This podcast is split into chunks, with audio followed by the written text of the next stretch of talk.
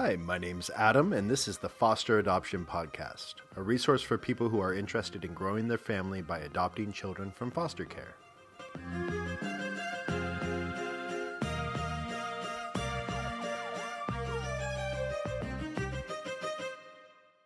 After the boys' first visit to the house, we were ready to go a million miles per hour.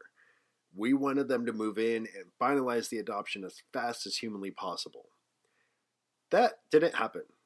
Instead, we were taught one of our many, many, many lessons in patience in this process.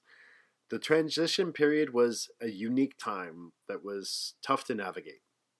How it was described to us going in was that we would meet the boys, take them for an unsupervised visit at a park or restaurant, then have them see our house, and then have an overnight visit, and then a weekend visit, and then if the bonding process was going well and off, all parties were satisfied, they would move in.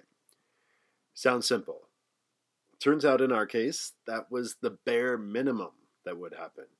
Turns out that in the 43 days between our first meeting and them moving in, we saw them on 17 of those days each week we would email the county adoption worker our proposed schedule for seeing the boys that week and then the adoption worker would call the foster parents and see which days worked and which days didn't.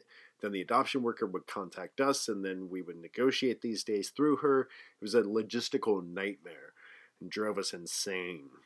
As we went through and built the rapport with the foster parents we were finally able to schedule things on our own and just let the adoption workers know what was happening which worked out much better but it still was just an interesting process.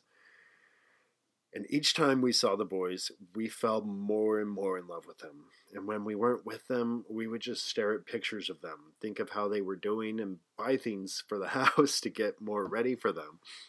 The older boy was scheduled to go back to school, and we thought it would be the smoothest transition if he didn't have to go back to school for a little while and then be pulled out to go to a different school. And so we would send these long updates on how well each visit went to all of the social workers involved and they would all have a vibe along the lines of everything is great.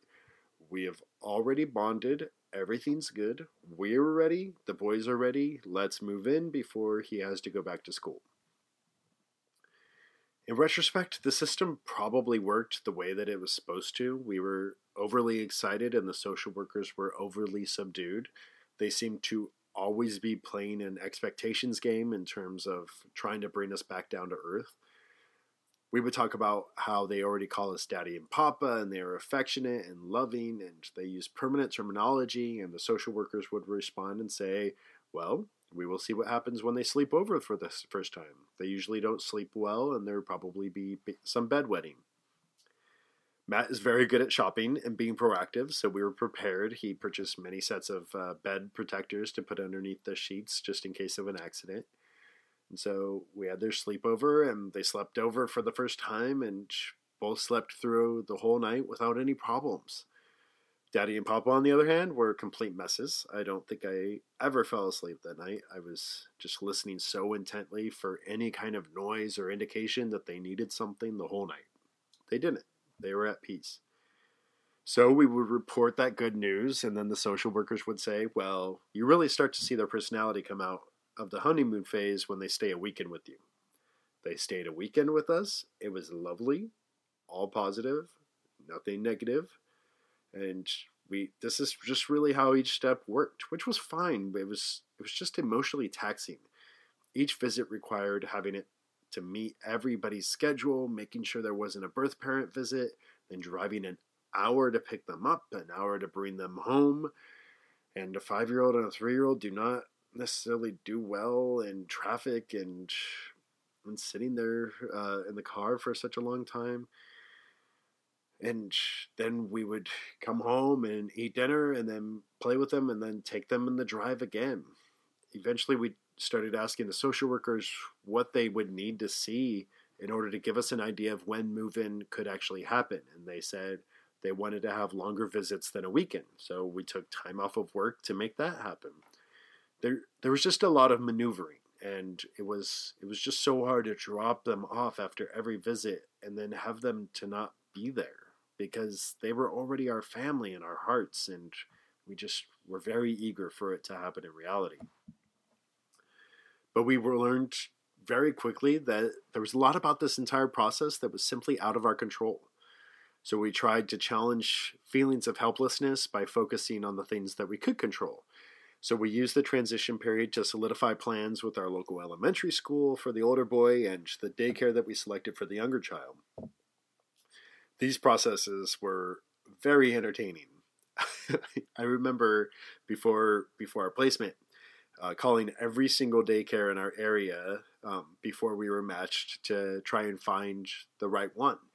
And the conversations would basically go like this Hi, we were interested in your daycare services. Okay, for how many children? Um, I don't know. One or two? Uh, okay. What ages? I don't know. Somewhere between two and five. Uh, okay. When would they start? I don't know. Sometime in the next year or two.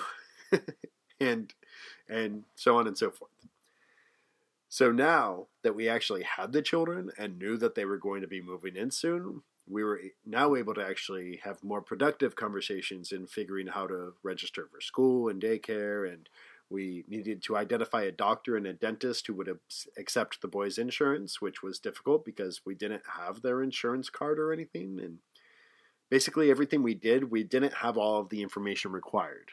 But it was smart and satisfying to try and prepare as much as possible because we knew that when the boys moved in, it would be hard to accomplish some of these things. So we needed to be able to hit the ground running. Now, the most entertaining was preparing for our jobs. For months, I had already worked extra hard in my job to make sure that every single day I could leave the office with explanations on how to finish every project I was working on because we weren't sure if we would get an emergency placement that night and I wouldn't be able to come back for a long time. So once we were matched with the boys, I had an idea of when I would be leaving, uh, but it was still difficult to schedule anything more than two weeks out because I knew I would be on leave. Uh, so my work allowed 12 weeks through the Family Medical Leave Act, but only six of those weeks uh, could receive some kind of portion of pay. So there was a lot of bureaucracy in setting that in getting that set up, just a lot of steps. And I would say try to find out as much as possible beforehand and have it all set up beforehand because my process fell behind very quickly. Um, Matt's work was a little bit more complicated. He wasn't clear if they included uh, foster to adopt um, uh, programs in their policies, and uh, so there was a lot of clarity needed on that. And uh, he eventually was able to take a week off uh, for bonding time, which is not nearly enough, but um, but we definitely accepted it. Um, so back to the transition period, there are two aspects that we needed to navigate around that we would definitely spend entire episodes on in the future, but just briefly here uh, court dates and birth parent visits. So, just to, going to back to background, a little reminder that the goal of foster care is to reunify children with their birth family. But foster adopt parents are brought in as a concurrent plan when it appears that reunification is not going to be possible. So during our transition time, there was a court date to see if the case was going to continue toward adoption or head for reunification we knew the court date and we figured it would be something that we would hear the result of immediately, which was, of course, not the case at all. We bugged every social worker constantly, and they would tell us that no news is good news for our case. And about a week after the court date, they finally were notified. Uh, they finally were notified that Family Reunification Services, or FR Services, had been terminated, which meant that the case was now definitely headed toward adoption but they also had another court date scheduled to evaluate whether there would be a potential placement with kin, which is obviously the next option when reunification with the birth parents aren't isn't possible. You go to anybody else in the family and see if there are any other placements um, that would be safe and, and uh, productive for the child to go to.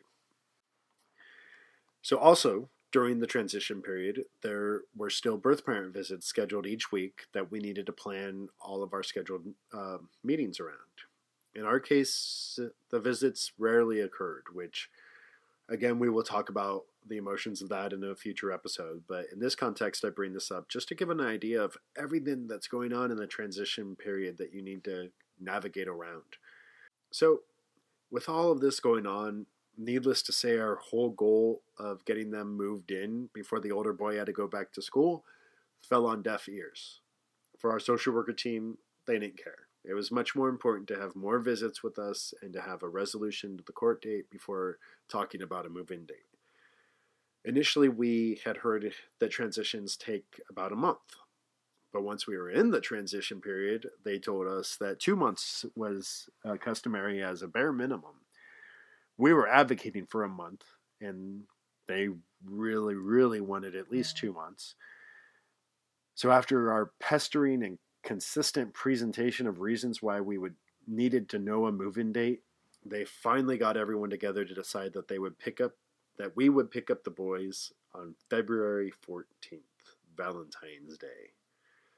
Whew, we had a move-in day. In the next episode, we'll talk all about it. Thank you very much for listening. Please rate us on iTunes and like us on Facebook, and I really appreciate it. Thanks a lot.